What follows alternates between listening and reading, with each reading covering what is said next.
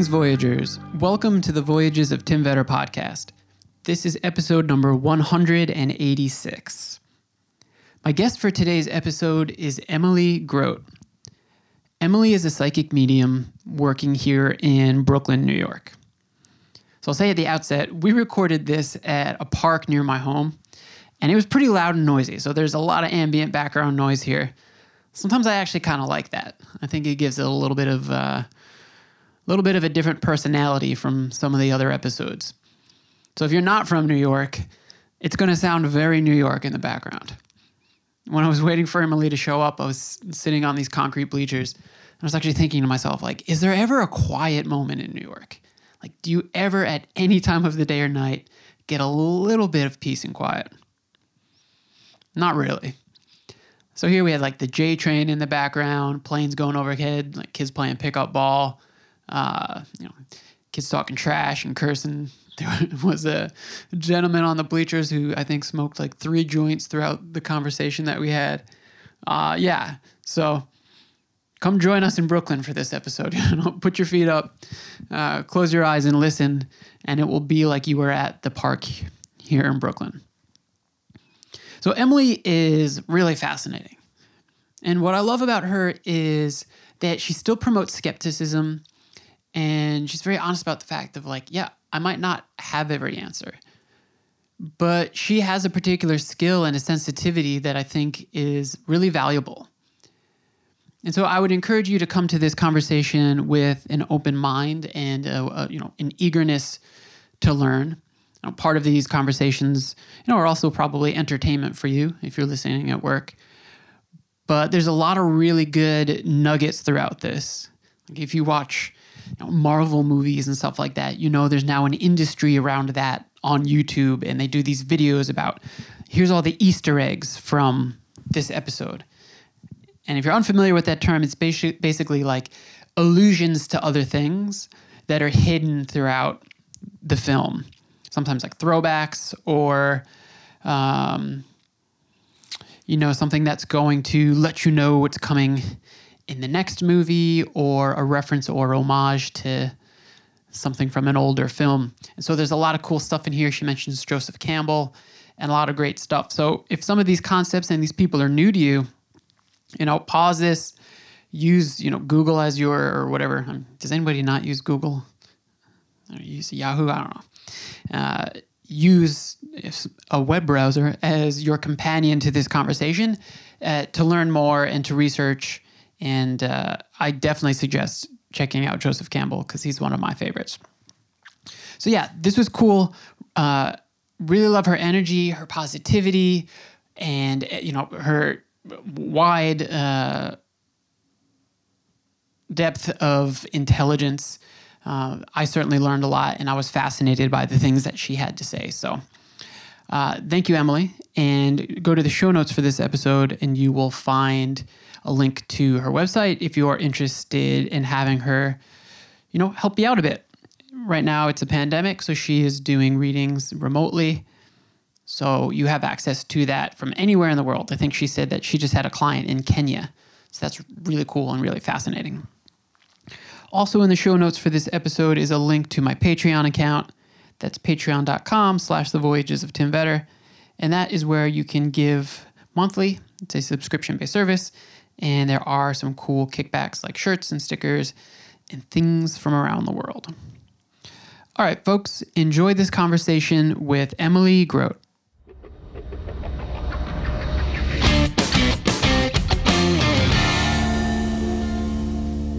You're only the the second one I've done, no, maybe third one I've done in person since like March. Wow. It, it's I've and this is rolling if, if that's okay. Um, I've had incredible access to people Yeah. because of the pandemic because everyone's stuck Sure. at home. Sure, I can talk. Yeah. I'm a hostage in my home. but it's you know it it's hard. Yeah. It it doesn't feel the same. It's nice to be able to see someone Yeah. and uh, so I'm you know Agreed. I'm I miss- appreciative I miss, of seeing all my clients in person. You have to do it over Zoom, huh? Oh, totally. Yeah. And I've always seen, you know, Skype or Facebook or what, not Facebook, but Skype or FaceTime. Um, it, it's just been, it's been weird. Like I just had my first client in Africa today, Whoa. Kenya. Like I don't know how these, I meant to ask her how she found me. Um, I'll wait for that wind to pass. Yeah, it's crazy windy all of a sudden. The All second we hit record. Of course. But anyway, so yeah, everything is. I don't do Zoom, but I do Skype or FaceTime. And now some people are even reaching out to me on WhatsApp. I'm like, okay, well, WhatsApp, you know. Did, I mean, I'll, I'll, I'll try to build out uh, a timeline, obviously, here, but on that point, does that change things? Like, if No. you're not directly in the room with someone? No, No. not at all. Not at all. This is all, I mean, a lot of people, you know, get a little bit weirded out. We're talking ghosts and spirits and all that kind of stuff. And obviously, that's not tangible. Or, well, unless it's tangible, unless it's um, paranormal, physically paranormal. But um, no, I mean, I, I like to tell folks for me, this is less to do with ghosts and goblins, all that kind of stuff, and and much more to do with like um, higher consciousness. This is a consciousness exploration. It's it's not more or less than that, you know. And the best parallel I can, and not everybody can relate to this, but the best parallel to it would be like if you're talking to someone who's a novelist right? So they are getting some kind of download. They are getting dialogue. They're getting characters. They're getting, maybe they're having to structure it, create an arc. Maybe they're, you know, meditating on, you know, what happens to this particular character. I, what's the, the, the guy um, who created the TV show Mad Men? Matthew Weiner, I think is his name. And I, this was such a long time ago. I can't. I'm, I'm not going to. I'm going to screw up the memory. But I think he, I think he leans into using tarot cards Really? to create the arc of the story. I might be wrong about that. Okay.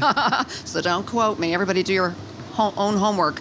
But I, I feel like I heard something like that, and I thought, oh my gosh, that's perfect. You know, that makes perfect sense. Yeah, let's maybe let's um, let's define medium for people because I Yeah. probably like in the collective conscious, like people know of like Long Island medium and things like that. Right, right. Um, so for for your purposes, for what you do, how would you define that?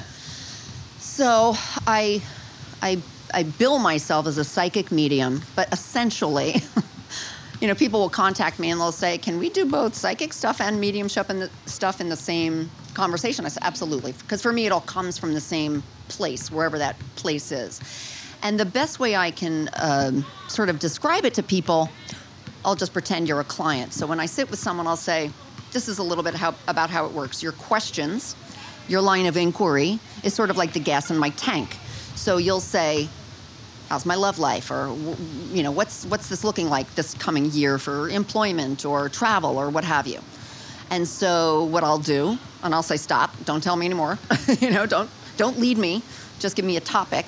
And then I, um, I'm wearing my earbuds, so I'll usually take my earbuds out just so I can get stay in my own head and I'm not hearing any background noise. Just try to hold this. Okay. Yeah, cool. And then I will um, I'll meditate. And for me, that's it's not a 20 minute, obviously, because I've got somebody in front of me. It's just I take some deep breaths and I have that question in my mind and obviously the intention to, to get good information on someone else's behalf. And then I just, it's almost like a download from the search engine in the sky. I just start to get little dribs and drabs of information. So the information tends to be pictures. Sometimes it's like little micro movies, like GIFs. Sometimes it's uh, spoken word. Whoa. That's kind of the oh, and some or and conversely, the last thing would be I'll sometimes just get like a very strong feeling, and that's usually somewhere in my body, um, not necessarily physical, but just like oh, I know something, and I don't know how I know it necessarily. And so when I come back out of that space, I'll put the earbuds back in, and I'll say, well, this is what I saw, and I always caveat, major caveat is I always tell folks about 90% of the time the information that I get is a lot like a dream. It's a lot of symbolism and metaphor. That's why I love using writers, you know, as Yeah. an example because it's I think it's sort of the closest um, creatively speaking, it's the closest way for me to describe the the feeling that I'm getting. Even though I'm I'm not a novelist, so I'm taking I'm obviously making a reach here, but. And so I'll just tell them um, this is exactly what I saw. So I'll give you um, an example if I can. Well, let me skip the example. I'll come back to it if that comes more organically. I don't want to reach for it, but so it's like I said, about 85 to 90 percent of the time, it's a sort of symbolism and metaphor, a lot like a dream. And then finally, about 10 percent of the time, 15 percent of the time, roughly, I'll get something very specific that's like spot on. So uh, just a couple examples of that. I had a client once, and she was this was maybe two years ago, probably two years ago, and she was um, she and her family were in the midst of moving. Her husband was pretty wealthy, and they had bought a house down in Florida. And they so they had this sort of dual home ownership, which was really freaking her out because who wants to pay two mortgages? And um, and she's renovating the house in Florida, and so she wanted to know when is my house here in Brooklyn gonna sell? Obviously, the market was much better um, at that time. And so I just closed my eyes and and just April 16th. Almost like a, you know, you know, in the sky, like skywriting, just sort of like showed up in my, in my mind. And so you have to understand, I don't have any context for Right. what I'm seeing or what I'm hearing. I'm just, I have to sort of make a leap of faith that it fits. And so I said, uh, I opened my eyes. I'm like, this is going to be really specific. and it was about two weeks away at that point. It was sort of beginning of April when she saw me. And I said, I'm getting April 16th. I said, I don't know what's going to happen. Maybe that's when someone will come and be interested in it or. Um, and she got in touch with me like maybe the third week of April, and she said the contract was signed on April 16th by the potential buyer. So I've now seen her for like a couple of other visits, um, sort of unrelated to. Now she's in Florida. So that's like an example. Um, another example, and I'll kind of stop with that, is a gal asked me, this was like last September, she was asking me about travel.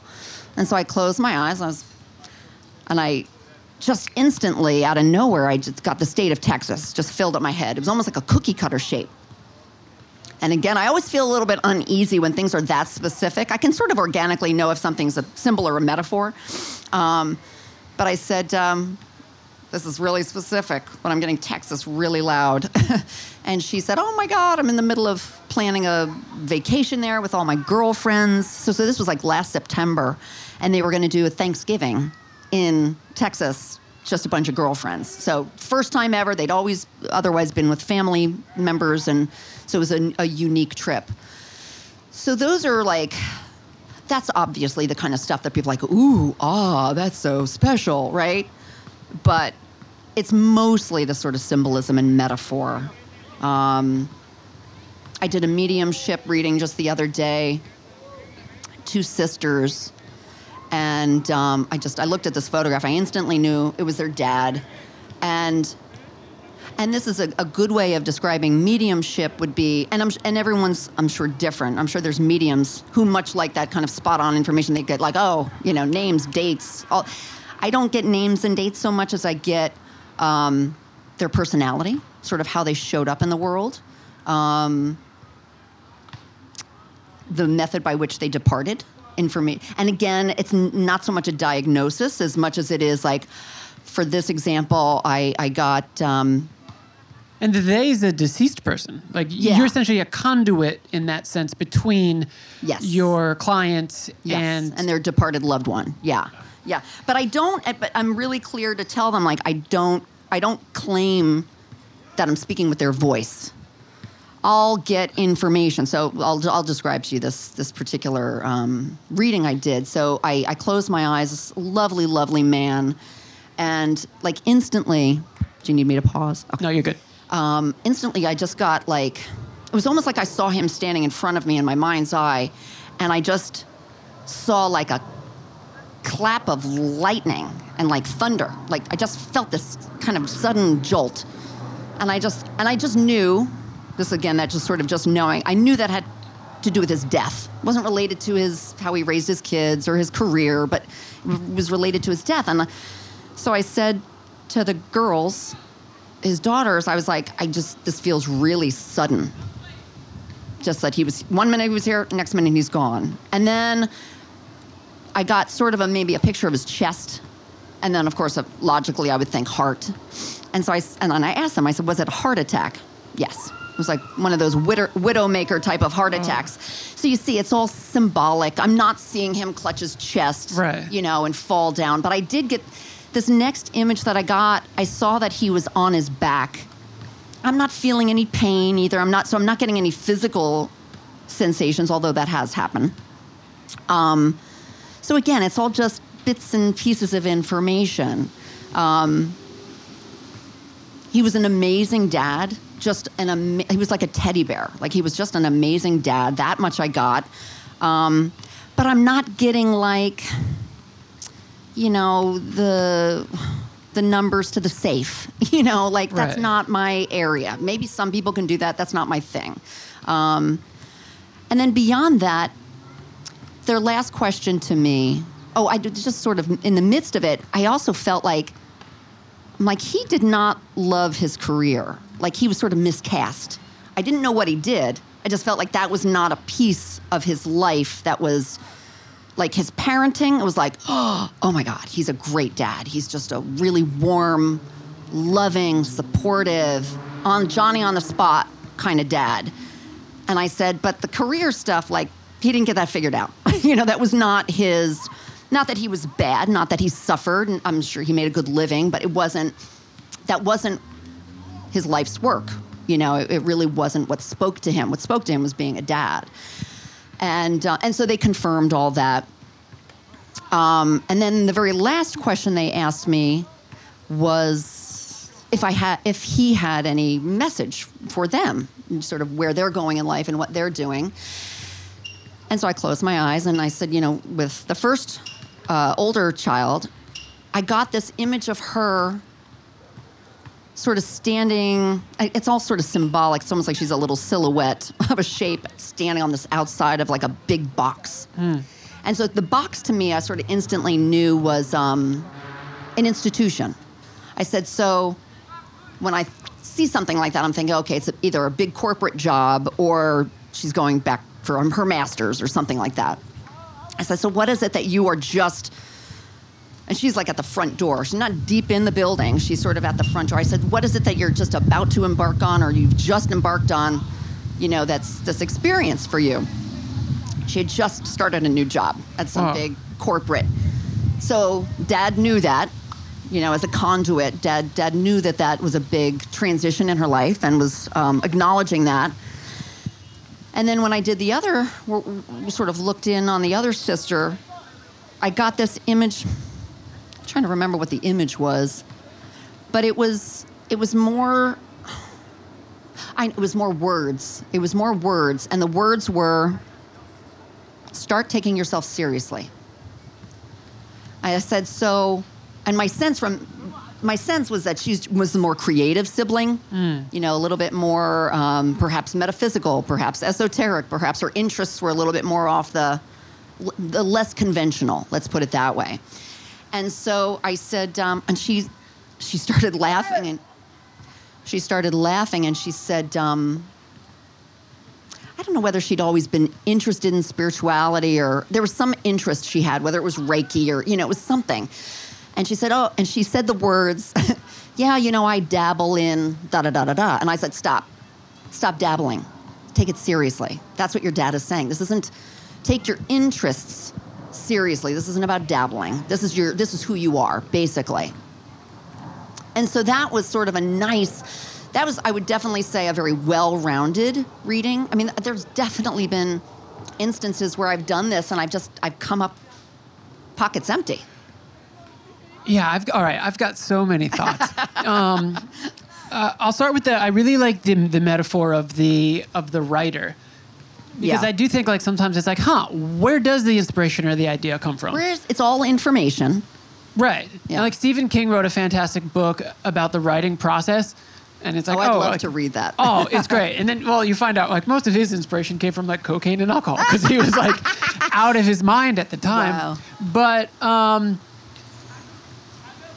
do you have any sort of indication of like what is the place this is coming from? Like, are if you're if we're talking about like the mediumship, I- don't know. Is is it an afterlife, or do you think there are Right. spirits on Earth, or Right. No, great question.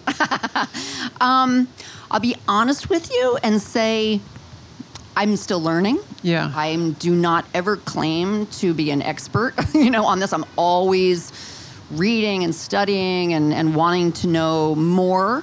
Um, I found a really wonderful teacher. I'm trying to remember his name. He's a, kind of one of these kooky YouTube guys. Joe's, no, God, that's Joseph Campbell. No, that's not it. Uh, No, we can talk about Joseph Campbell. I know, I know we can. Joseph, it'll come to me. Okay. It'll come to me. But um, is it Joe? Hold on. He studied this guy. It'll it'll come to me. But he studied. Um, shoot. Crap. I'm losing. It'll come to me. But he, this guy, he is probably in his mid to late 70s now. But he started in the late 60s and through the 70s i think that's i think that's roughly the timeline he became he was a very very left brain science guy uh, was studying like quantum physics mechanics blah blah blah all that kind of stuff like seriously left brain calculating kind of stuff and when he was in college he um, he got his mantra. He got his transcendental meditation, and just for shits and giggles, like he was not at all. His friends were all a little bit more kooky, and they were doing it. And he was like, "All right, let me try it." So he went and he got his mantra. He started meditating regularly, and what he realized was, when he would meditate, he would get the answers to these crazy physics calculations that he was working on a few hours earlier. They would just boop, boop, just sort of download into his mind. And that like totally blew him away. Like, where's this coming from? And um, then he, af- after college or maybe after his PhD program, um, he went on to study. Um, no, he went on to work for a guy who was, um, and I'll, I'll, before this conversation's over, I will have to Google all these names, but went on to work for a guy, this is down in Virginia, by the way, who, um, this guy had a big background in radio. And um, this other person that I'm referencing had a crazy out of body experience that happened like on a few different occasions. And so, what this radio um, executive was, he became very wealthy because he had made so much money in the radio business. And he wanted to study what exactly was it he, he was experiencing. So, he hired a lot of these scientists, and, um, and they worked on something called binaural beats Oh yeah, yeah, okay. and I think that's where binaural beats actually started was was this space. And let me pause for a second because I'm going to go crazy if I don't remember these names. Yeah, we could And drop I- those names. Yeah. yeah, fantastic. So it's Tom Campbell, um, who is a, a, a YouTube kind of kook, um, but I think he's got some extremely good uh, information. And and he worked. He was hired by Bob Monroe, whether it was the late '60s, early '70s, and they developed by they developed, excuse me, binaural beats, and and that was really, I, to my knowledge, at least, the first time that that people. Um, deliberately astrally traveled, so to speak, without hallucinogens, right? Yeah. You know, without without taking mind altering drugs, um, but just through the binaural beats were able to project themselves. And I mean, in all sorts of. Let me put it this: I've only done it once, and it was during a dream. It wasn't even. It was not deliberate. Um, that's a whole nother story. um, I've definitely had some paranormal experiences, but I don't. I don't like them. They're they're uncomfortable. Um, so I, I tend to just like to study this stuff and keep my feet planted on the ground. Um, Well, that's actually. So, that's a a segue into a thought that I had in that it seems like when you're doing this through the meditative process, you're initiating sort of the downloading of the information. Like, is there ever a time where you're not trying to do this, where oh, something oh, comes to you? Absolutely. And, and let me dial back to your original question, which was, you know, th- where does this stuff come from? And I mentioned Tom Campbell because he's got some theories, and, and who knows if they're actually true, of these different realms I mean, he's got pie charts and also not pie charts, but graphs of you know how all this stuff looks based on his own ah, meditations and experiences. Okay. And um, so I don't know if those are true, but they seem to me to be. There seems they feel roughly true. So that's possibly where this stuff comes from. Um, not entirely certain about the spirits because I definitely feel like I don't know. I definitely feel like sometimes they're close and sometimes they're far, but I also think they could probably be a multitude, right? They could be here and there and there and there, you know, all at the same time and then nowhere all at once. So it's it's it's a multiplicity kind of conversation rather than a singularity type of conversation. Okay. Anyway, so to your question of do I just get spontaneous? Absolutely. That's in fact how 99.9% of my life was before I started doing this professionally. I have a lifetime of, of experiences um, of getting information that I should not otherwise have um, that is mostly very personal to me in terms of, you know, for example, for example, you know, don't get in that car. you know, Whoa. and it's just a thought. Don't don't get in the car. And maybe it's a voice in my head. And so I was 17 years old, and I had a brand new, not new, I mean it was used, but a new uh, vintage Volkswagen. you know where the story is going. And absolutely gorgeous. It was like a super, what do they call it? A super Beetle little running boards. It only had 500 miles on it. It was a spectacular specimen of a car. Um, and I was, I got it when I was 16, and I wasn't allowed to drive it because I wasn't legal yet until I was 17. And um, as you know, here I am, a high school student. My parents are divorced. My mom lived up in Connecticut. I was visiting her for a few days. I drove up there, no problem. But when I got up there, I was supposed to turn around like on a Friday morning and come back to New Jersey to to see my boyfriend and all of our friends, and we were going to go to a concert and blah blah blah. And I just this voice just thundered in my head: "Don't drive." It was very blunt. It was very dry. It wasn't.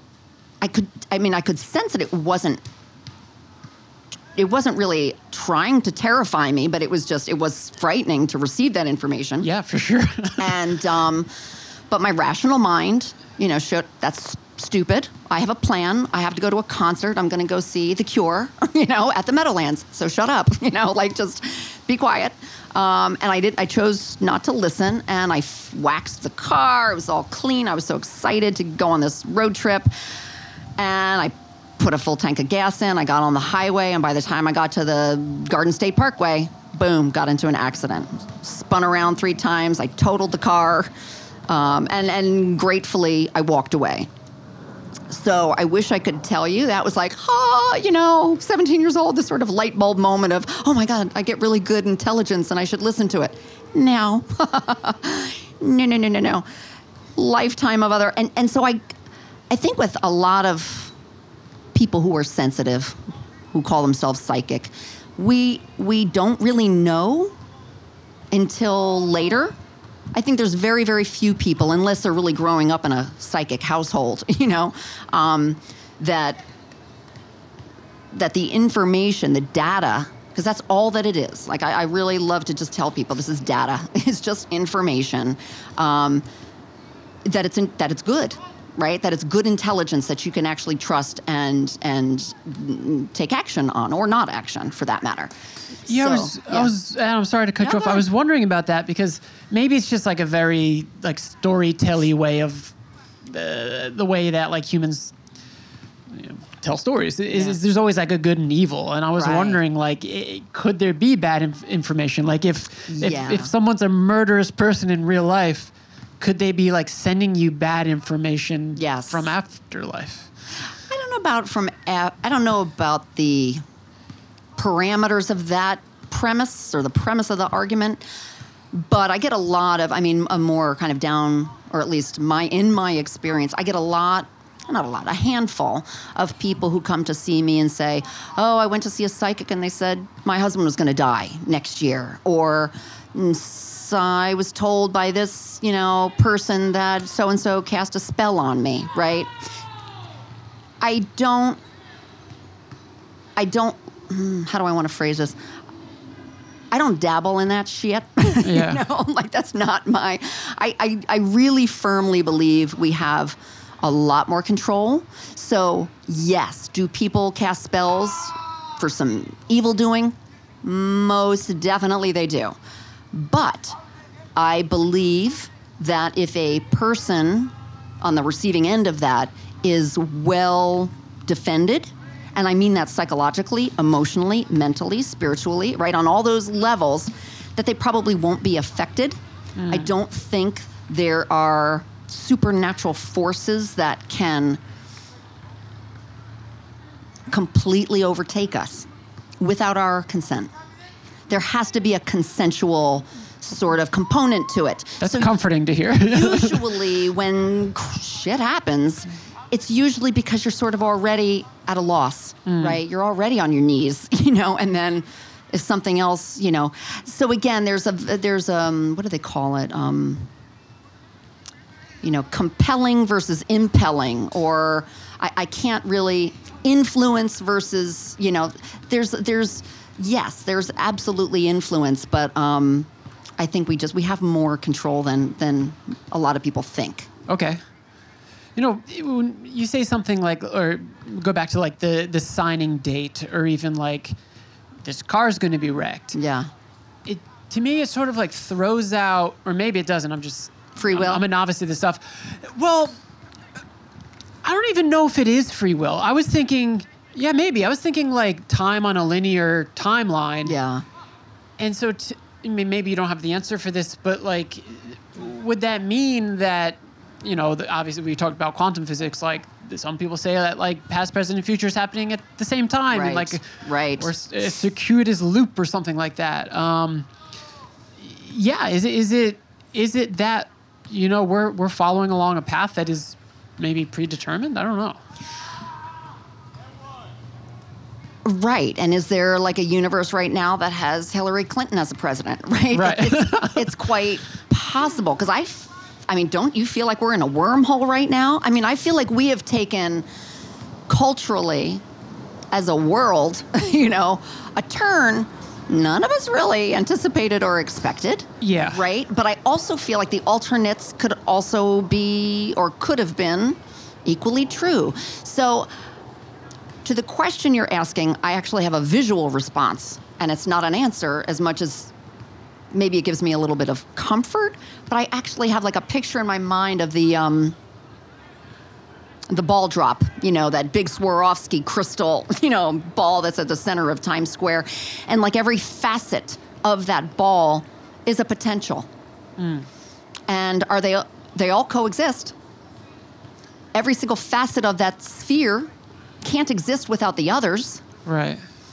And so I, I, I mean, this is bonkers to even begin. You can't, you can't wrap your head around any stuff like this because if every, every outcome is playing out someplace, just capital WTF, you know, like it's, it's really overwhelming to, to begin to try to even contextualize that. It's impossible, really Yeah. And so you can only that's why the, the power is in the present moment you know? And because you can't right you can't um, overwhelm yourself with all of the the possibilities. Which to me the, the comforting part about it is well then you just and this is going to sound hokey but you just have to wish hope pray for the best possible outcome for for individuals, for people, for societies, for your school, for your family, for whatever. And you hold that intention in your mind. And that intention has to play out in your thoughts, your words, and your deeds. It's very, very local. It's, it's all it is is local, you know? Yeah. And so anyway, I, I could go on and on, but that's so I suspect that what do they, what do they call it in quantum physics? The multiverse. Yeah, the right? multiverse. yeah.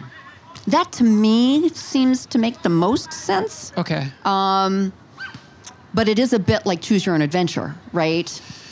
yeah. you know. Um, that is really wild. But what I, what I'll tell you is this, and and I think it was articulated best by um, this guy Tom Campbell, and I kind of knew it intuitively, but he just really artic- I was listening to him a lot, and I kind of found I kind of felt like I knew everything that he was talking about. Good. We're good. Yeah, I'll just check from time Okay. to time. Okay, keep going. Um, but he said something like, you know, at the end of the day, and this is where I think people sort of get a little bit off the, the rails, is they want to, they're so desperate for that connection with the loved one, right? Or they are so desperate for um, that job to come through, or where's my husband? I've been, I'm, I'm, I'm 39, you know, I'm supposed to be married and have kids already, right? These are kind of the common things that I experience with my clients. And, and at the end of the day, it's you have two choices. That's it. That's all we have. We just have two choices on any given day in any given scenario. It's fear or love. Hate, hate, hate doesn't exist. Hate is just fear. It's just a it's just a a phantom for fear. And that's it. So just fear and love. And so fear is everything that we're experiencing right now, Yeah. right? This incredible torment that we're, we're all sort of being put through. Um, so, what is love, right? Compassion, lack of judgment, um, self care, you know, et cetera, et cetera. Um, and sort of, and, and, and being very deliberate with how you think and how you think of others, um, not just about yourself, but about others and your family and, um, and the actions that you take. So it's it's it's when I f- really began to, and I say understand in air quotes because that's an evolving thing, but I became much more conscious about my thoughts. You know, I don't I don't. I'm human, obviously. I still have fears and anxieties and all that kind of stuff, but you know, I don't wish anybody well. I mean, uh, ill. you know, it's it's you know, and I know people are very cavalier about how they think about other people. No, you have to be very, very deliberate and careful, you know, because your thoughts are energetic outputs. Yeah. You know, um, so no, I'm I'm super deliberate and and even with you know Trump or Bush or like go down the rabbit hole of of the horrendous presidents that we have. But I, I mean, I look at him and I just see like a big baby, you know, like a, a an extraordinary suffering. It's interesting because so like gray matter is the matter in space that we can't see that we're pretty sure there's something there. Right. Um, I might be like really off on this, but I, I believe this sort of like idea of the interconnectedness between people, almost like if you were to think of like a spider web that links us. I think that's like that, that's called the Bardo. Um, but I, I definitely think that could be something that Yeah. like our collective energy it, it could be throwing things off. I mean, it, it, Oh, I, I agree that absolutely. that right now it has to be something. yeah, yeah. I mean, if you look at large populations of people, and I'm not going to get into stereotypes, but there's some truths to pain, suffering, you know, epigenetic, you know, Yeah. traumas that are played out over generations. Right. It's it's all All really right. complicated stuff. this is going to be um, a long-winded. eh, I'll try to rein it in a bit. Um, it sounds likely that we're politically like-minded, and unfortunately, I don't know. It, there's a rigidity between if you're in this particular political party, like these are your beliefs. Yeah. And so there was this guy. I again, I get names wrong. I think his name was uh, Giordano Bruno, and he was one of the early guys who predicted that every star would have planets around it. Now he was a heretic because at the time. The church, who was in power, was saying that no, Earth was the center of the universe, right? The heliocentric, the geocentric model versus the heliocentric model. Um, and he didn't have a microscope, uh, a telescope to back it up. It turned out he was actually right, uh, but they burned him alive. Uh, But he was a predecessor to the scientific method, and like, you know, if you are somebody who's saying that yeah, climate change is quite real and very likely man created, we have the scientific method to point to to disprove other theories because there's new data, right? And that goes against the idea of just trusting in like, well, the weather changes have have have come from God or something like mm-hmm. that, right? And you know, folks on the left, like I'm on the left, would, would often scoff at that and be like, mm. no, it- it's not God. It's our freaking burning of fossil fuels, right? Right, right. But I'm at a weird place in my life where I've come full circle on some things in thinking that, like, us talking about the energy between people, that's not really measurable. Mm. And it's maybe not something that's backed up by the scientific method. And so, and I promise. subjective. Right. And and I promise I'll close this in a second. But like, very recently, my, my girlfriend had woken up and was like, I sensed that there was like a presence in the room. Ooh. Right. But like, my trained brain is to think the first thought is like, well, that's crazy. Of course. Right. But I know her not to be a liar or to be somebody who's hysterical or crazy. And so I guess my, my point in saying is like, I would assume a lot of folks would say to you, "Well, that's crazy. I, I can't I can't see what you're seeing. I can't physically or uh, empirically prove Right. that you're experiencing that." Yeah, Right. Yeah. Um, how, I don't know. I, is that worth you grappling with? Do you grapple with that? No. Hmm. and I and I had to I come from a very practical family. Hmm. My father is a Presbyterian pastor. This is not in their wheelhouse at all. And um, you know, I had to sort of do the math like okay, and they love me. I know they love me, but am I going to be accepted? Am I going to be understood? And I don't know, right? And and I had to be okay with the I don't know because um, I I had to become. I had to take myself seriously. I had to. Um, so I can go down a long rabbit hole here, but long story short, so I, I was in marketing and graphic design for 17 years. That was a very huge, you know, um, area of my life and a very big commitment. And it got me my house. It helped, you know, f- feed my kids and uh, got a second mortgage and three kids later. And somewhere around 2012, after the birth of my third child, he was born in 2011. But after um, after his birth, like I, I went back to work and everything was starting to fall apart. I was personally falling apart. I was physically not well. I was having to go back to a corporate experience in which everything was being turned upside down. I mean, I had gone through literally seven rounds of layoffs, you know, and kind of biting my nails, you know, for, for each, you know, round of layoff. And God, thank God I, I, I survived all of those experiences. Um, but it was just, it's, I mean, it's such a really, I mean, corporate and I know 99% of your listeners can probably identify with this. It's a really difficult experience um, to to be miscast, sort of like I was talking about that dad in the beginning. It's a very be- unnatural experience. it's an unnatural. it is unnatural, and quite frankly, it's a white supremacist experience because those are the values that are inherent in all of these. This is a cultural um, paradigm that we're sort of being shoved through, and it is unnatural. I think that's a perfect word for it. So anyway, well, that's a whole nother conversation, Tim. but anyway, so I say all this to say, around that time, I, I kind of, I had a, you know, if you had said to me in 20, 2008 or 2010, you know, do you see yourself doing this? I would have said, you're, you're batshit. You're out of your mind. I, what are you talking about? And so it's, it's sort of, you know, you're working on, or every human being is working on a lot of different levels, right? You're showing up to your day job. You're reading books on, for this is just a snapshot of me. You know, I'm going to do my job. I'm raising my family. I'm managing my house and my, com- you know, my participation in my community.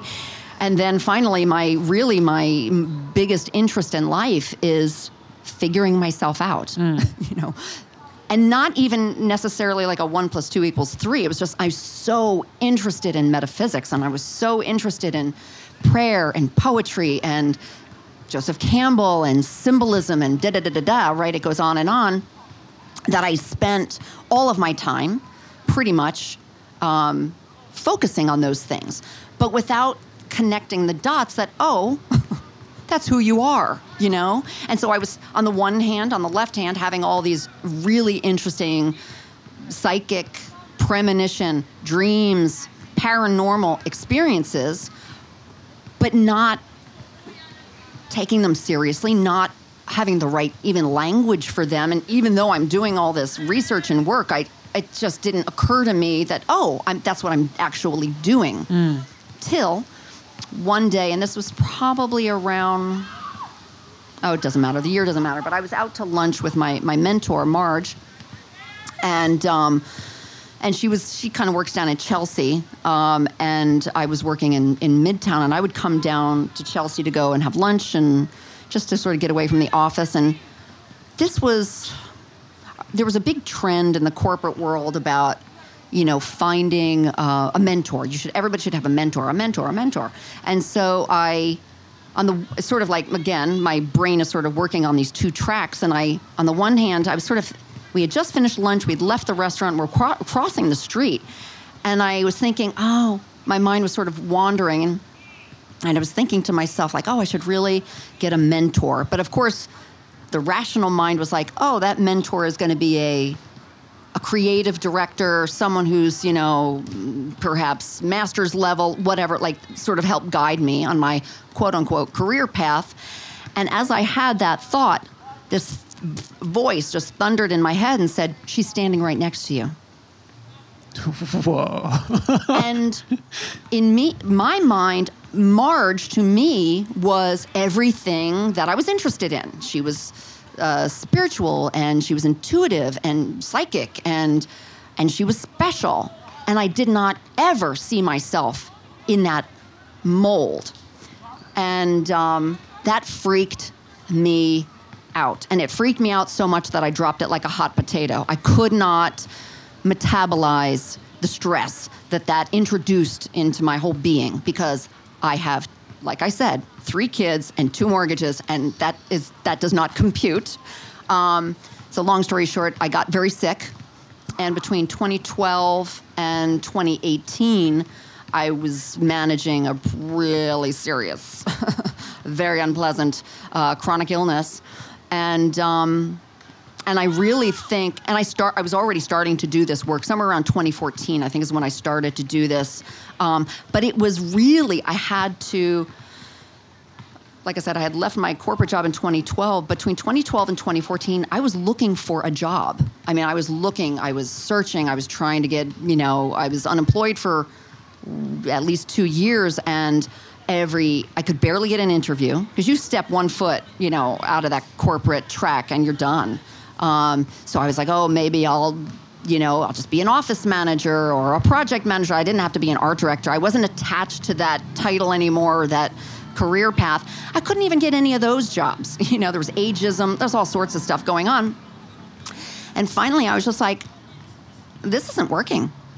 And I had taken the psychic development class in 2013, and I was just like, well, why don't I try that?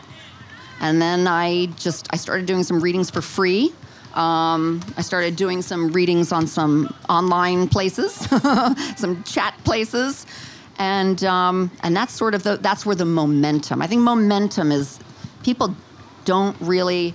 Um, I don't think people pay enough attention to momentum because I think it's it's teaching us something, right?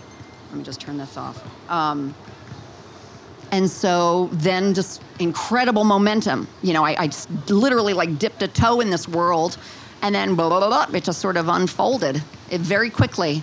You know, to the point where I'm like, wow, this is like what was that, six years ago? Roughly 14 to 20? Yeah. I'm going to use a metaphor, or uh, I'll use a, something from pop culture, so people please don't don't kill me. but in in Star Wars, right? Love it. okay. Bring it. So Jedi mind tricks. I love it. yeah. So you know, the Jedi's are born with a certain like force force sensitivity, right? Mm. So they're born with a certain sensitivity, and then they need you know, to learn how to utilize it. Uh, often with a mentor, they call him like master in the in the movies. But is that sort of along the lines? Like, are you born with a certain sensitivity that other people aren't, and you learn? Everybody how to... Everybody has this. Whoa! Everybody has it. Everybody's psychic. Everybody gets premonitions. Everybody, everybody, everybody.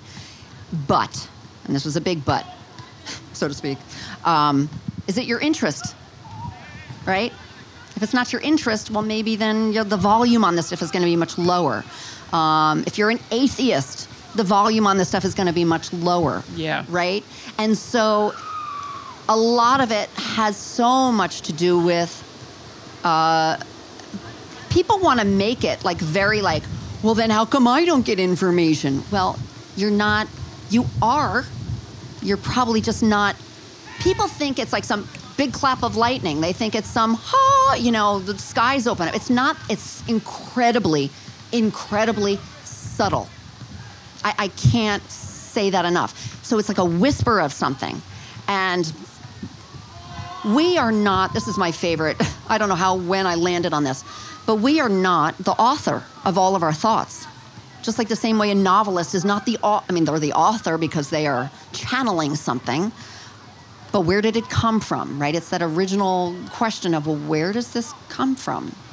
And um, yeah, so I think everybody has the ability, but not. It's like a muscle, right? You, you gotta kind of work the muscle. You gotta read the books, or to listen to the whatevers, to you know, to be interested and to pay attention and to sort of pull on the thread. Yeah, maybe this is a terrible example, but it seems almost like a tool in the sense that, like, we, you know, we, we talked about the ability to have certain experiences. Um, not promoting anything here, but like you can you can have like a psilocybin experience, Right. which comes from mushrooms, Yeah. in a very controlled setting, in the right Yes. place, and use it as a tool.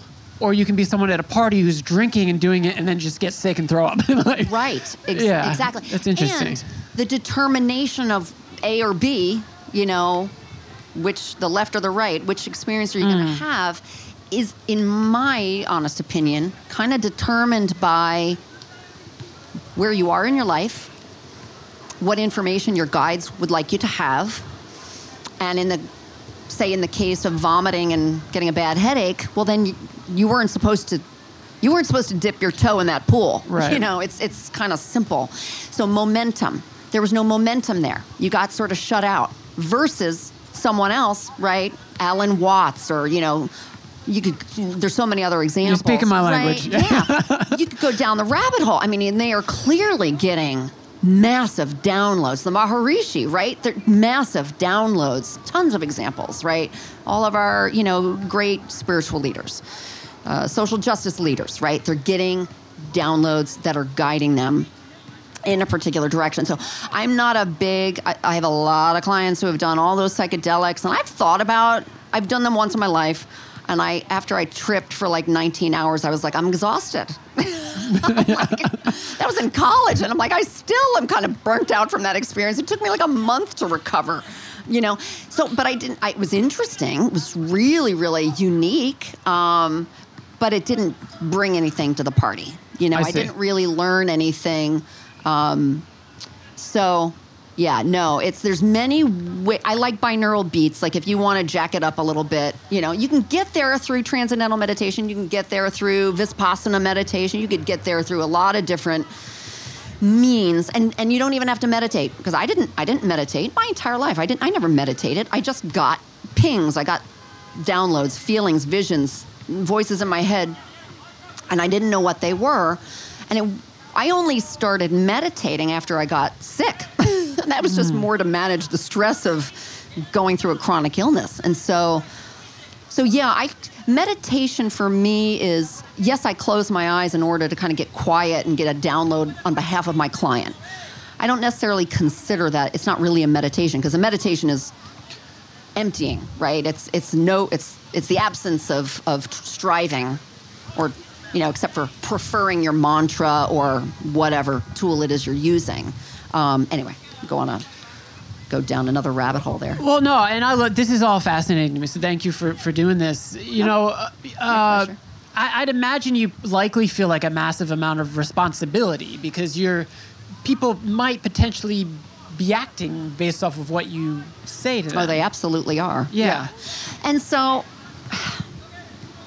that's why I'm very, very clear, you know, about my thoughts, my words, and my deeds. And I think you're you're sort of honing in on it. Yeah, there absolutely is a responsibility. Um, and that's I don't know whether I mentioned I think I might have mentioned this to a client. I don't think I said it to you. That's why it's incredibly important to be skeptical. Yeah. I encourage my clients. I said, That's don't, cool. Don't do what I say.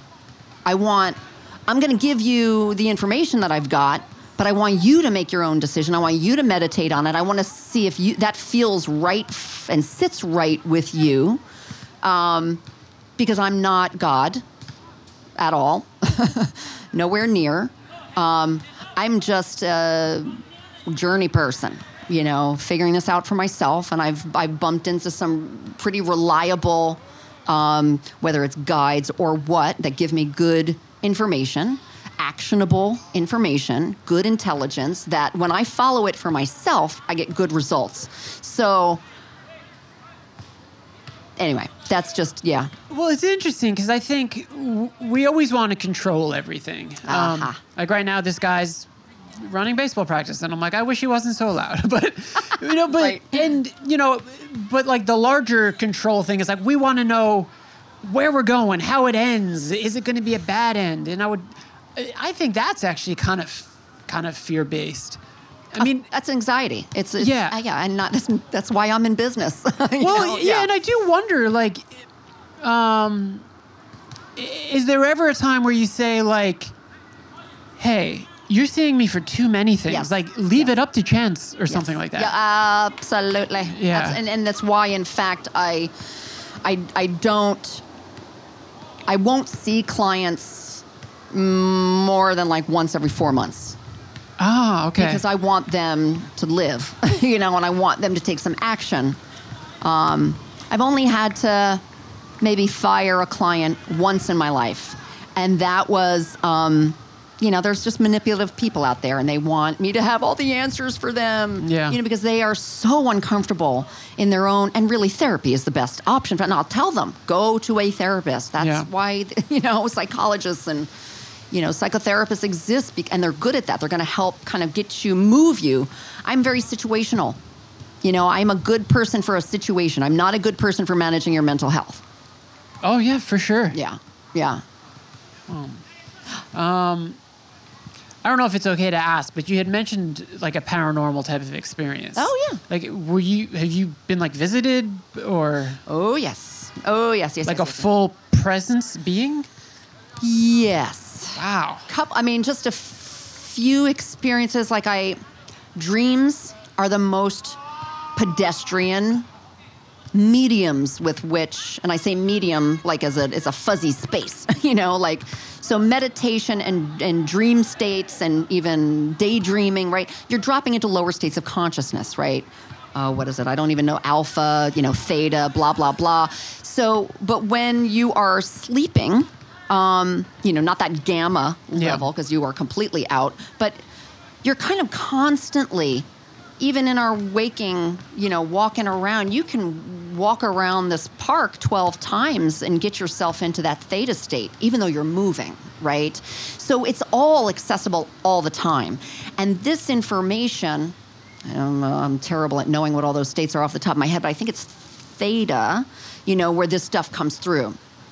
And so um, the paranormal stuff, I think, works the same way that the, the the best way I describe it or I sort of feel it is like it's almost like the air gets a little thinner. You know, the space between here and whatever's over there gets a little bit thinner, and it's easier for whomever, whatever, to traverse that. Um, so, just a couple examples. Like when I was in high school, my grandmother died, and I did not get the chance to see her before she died. She died kind of suddenly. And I had a dream about her that night. Now, you know, most people will say, oh, it's just a dream, right? It's, or it's just a coincidence or whatever. But for me, it was very meaningful. It felt very, very, very real. Her presence felt very real. And you know what your loved ones feel like, you know, when they're standing next to you. And um, so that felt like a visitation. and I got the opportunity to say goodbye. But fast forward, this was a really incredible um, experience when my, um, like I said, my parents are divorced, and, and my mom and my stepdad were married for almost 30 years. So he was in my life since I was like seven. And um, he was sick with emphysema. I think he, terrible, I'm so bad. I'm really terrible with timing, but he might have passed in 2015, something like that. Um, and he was very sick for a long time. And so by the time he was like act, like actively dying, uh, we sort of knew it was coming. And my mom lives down in Virginia, so my sister and I jumped on a plane. We got down there for like the last couple of weekends before he departed. And uh, in the last weekend we were there, I we had just a really so he was sort of dipping in and out of consciousness already. You know, sort of that's sort of what death is. You're just sleeping for longer, longer periods of time if you're lucky, right? Um, that's kind of a nice way to go. You just end up sleeping too much. Um, so he was conscious for a nice chunk of time. So we really got a lovely um, visit in. It was brief, but it was there. And I think we left the following morning, which was like a Sunday, I guess. And by Monday morning, I was waking up in my own bed here in Brooklyn, and I I woke up like somebody poked me with a cattle prod. I just just sort of was felt very alert, and I felt my stepfather standing right next to me. Like I just I didn't see him, and I literally I looked at my husband and he was still sleeping. It's four o'clock in the morning, and I literally I started to pinch myself because I was like, I don't know if I'm sleeping, I don't know if I'm dreaming, I don't know what space I'm in right now. And so I started to pinch myself. I said, okay, I'm awake, but I'm feeling my stepfather. And then I just sort of put two and two together that, oh, he must have died Whoa. because why else would I be feeling him so his consciousness, his being? Why would I be feeling him so so strongly? And I think I went back to sleep. And when I got out of bed or woke up in the morning, I, I waited a little bit because I, I certainly didn't want to, you know, I didn't want to email my mother at four o'clock and be like, "Did he die?" You know, it would have been kind of uncouth. And so I waited until like nine o'clock in the morning, and I just asked my mom. I said, "You know, is he uh, is he still with us?" And she said, "Oh yeah, he hasn't he hasn't woken up again, but he's still still breathing." But he, between that experience that Sunday morning or Monday morning, whenever that was, I think it was the Monday morning, he did not regain consciousness again. Now, here's the interesting thing. My stepbrother, my parents live in a ranch style house, and my stepfather was in a hospital bed sort of face they they they live on water and so he was facing the he was in the living room facing the water and my stepbrother and his wife and and their kids the bedrooms were on the kind of the opposite side of the house from where the living room is and so I told my mother the story, you know, at that Monday morning, whatever it was, and I said, you know, I had this crazy experience where I felt him like right next to me. It was so vivid. And um, so I, I told her that story about nine in the morning. I spoke to her later the day later in the day. She told the story to my stepbrother. My stepbrother had exactly the same experience. Oh. At four o'clock in the morning, he felt his father right next to him. He was so freaked out because my stepfather was completely bedbound. He could not have moved anywhere on his own without help. And so he thought, oh my God, you know, my dad's fallen out of bed and he's crawled up the hallway and he's in distress. And so he got out of bed, my stepbrother, at four o'clock in the morning, went down the hallway into the living room to check and make sure he was still in the bed. And he was. And um, so, but again, he never regained consciousness again. So my theory is that consciousness lives outside of body. Consciousness is something that visits your body and on the point of departure just can depart. But your body is not necessarily on the same timeline hmm. because you can still respirate depending on your health and your strength and ability. And and that's what happened with him. He's his and he died the following day. His physical body died Tuesday, about 24 hours later, roughly, give or take a few hours. Wow. So trippy, trippy, trippy Yeah. stuff. Very trippy stuff. And and this is why I say your thoughts, your words, your deeds. I mean, if that's if that's what consciousness is capable of doing, I'll give you another really. This was really fun. This was maybe this was in the last year. So Marge and I see each other very frequently, and I see her at least one at least once a week. And there was um, we started going to church together, which is a wonderful really wonderful church here in Brooklyn. Celebration Spiritual Center. I'm going to plug them. That'd actually be a good interview for you. Um, the pastors of, of the church. Anyway. Oh, cool. And um, so she and I started going to this church together. We were having a really wonderful time. And my husband and I, so that was a Sunday morning, but the, the previous Saturday, the day before, my husband and I spent like eight hours cleaning our house. Like it was soup to nuts. We just kind of went crazy and did everything. And we, um, we had been listening all day to Janis Joplin, her greatest hits, you know, you name it. Lord, won't you buy me? Mercedes Benz, like we're blasting this music and we're jamming, get the whole house clean. Sunday morning we go and we pick up Marge and she's only like two subway stops away. So we're um, we're in our car. Marge is sitting in the front seat. I'm sitting in the back seat with my kids, and Marge says something along the lines of, "You know, I can't get that song out of my head. Lord, won't you buy me a Mercedes Benz?" And my husband and I just start cracking up. I'm like, "Oh my God, Marge! if only you knew we played that song about 14 times the day before." So, right, she and I are obviously very, very connected, and it's not a surprise that she picked up on that. But if that's true, right, if, if we somehow, you know, you, at least in my experience, you are not just your physical body, you are this, you know, amorphous aura, right, if we're going to get corny and use those 60s terms, right? There's this aura that that is really your consciousness that overlaps, right? Everything else. So it's why you might get a feeling that you shouldn't cross the street, you know, because a car is going to come out of nowhere and clip you, or you know, there's always you're going to get information based on the fact that you're not contained within your body. You're actually you could travel. you Yeah. know? Um. Anyway. No, I think uh, no. This is I, I love this stuff. Um, we are. I mean, we're already at an hour, so maybe I'll, I'll start to wrap it. And um, I, I want to plug, you know, your your website and everything in a, in a minute. But I guess like you have far more takeaways from this than I do. I'm just. Uh, I'm always like the the the stupidest person in these conversations. Uh, but you know, for me, if I wanted anyone to take something away from this again, it's that like I, I came out of college like thinking I knew everything again, Of like, course. and right. so Me too. yeah, and, and uh, which probably everyone does, and so like initially. The idea of someone being a medium to me, I I would have been like, no, again, like there's no It's evidence crap. of that, Yeah, right? course, yeah. but even like it's interesting you, you, you talk about the church right now like Yeah. again like 24 year old tim as opposed to 34 year old tim would be like you know the church is an evil institution and I, I do think obviously like there there are many things wrong with what organized religion has done throughout time but then like you know i, I also see like how how much of a benefit it has been for people's lives and Yeah. can can give them peace and happiness and community and things like that and so I, I am I am coming around on a lot of like my addition, uh, initial uh, militancy about ideas, and I, I would just want anyone to just be open to things and, and to talk to people and to learn from them, and even in a political sense, like you know, I think for a lot of people the line is sort of drawn in the sand on Trump, and they might want to be like, well.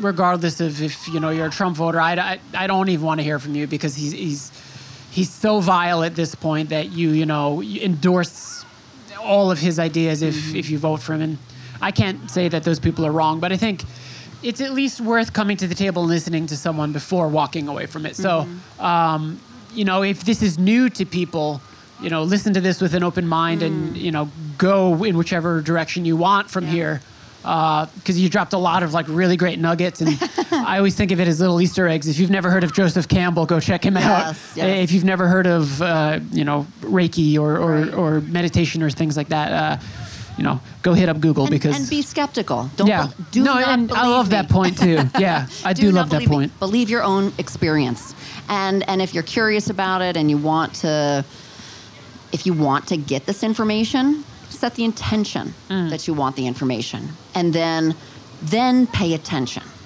That's really what it's about. It's about paying attention. Like I said before, you're not the author of all your thoughts if you choose to believe that as a nugget.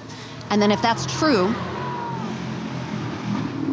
if that's true, then just pay attention to the voices that show up in your head, the picture, pictures that show up, the feelings you get in your body. Your body is like a you're you're like a your body, but your being is like a big um, radio receiver. That's a very old reference. Maybe a modem is a better, more updated reference. no, I but- like that. There's a book by Philip K. Dick where like God is a radio signal that Yeah. that guy's getting.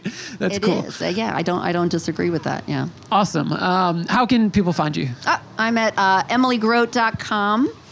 Um, I'm, I'm, I'm booked out a little bit. People are very anxious these days. Can't imagine why. Um, but we're going to make it, folks. Keep the faith. Think good thoughts. And everybody knows you can go to the show notes and just click. There'll be a little hyperlink there to get to uh, Emily's website. Thank you. This Such was uh, really wonderful. I love talking about this stuff, so it was, thank you for inviting me. Likewise. That's a wrap, Voyagers. Episode 186 is in the books. Thank you so much to Emily for coming on the podcast today. I found this conversation to be really fascinating, and I'm definitely going to be talking to her more in the future and maybe doing a reading myself. Thank you to all you Voyagers, as always, for tuning in. I'm recording today and I'm recording later in the week. So, a couple cool things to look forward to. Today, I'll be recording with the Billion Oyster Project. So, at any point you're listening to this, that will be out shortly after. All right, folks, again, thank you so much. As always, please, please, please, please, please take care of each other. Peace.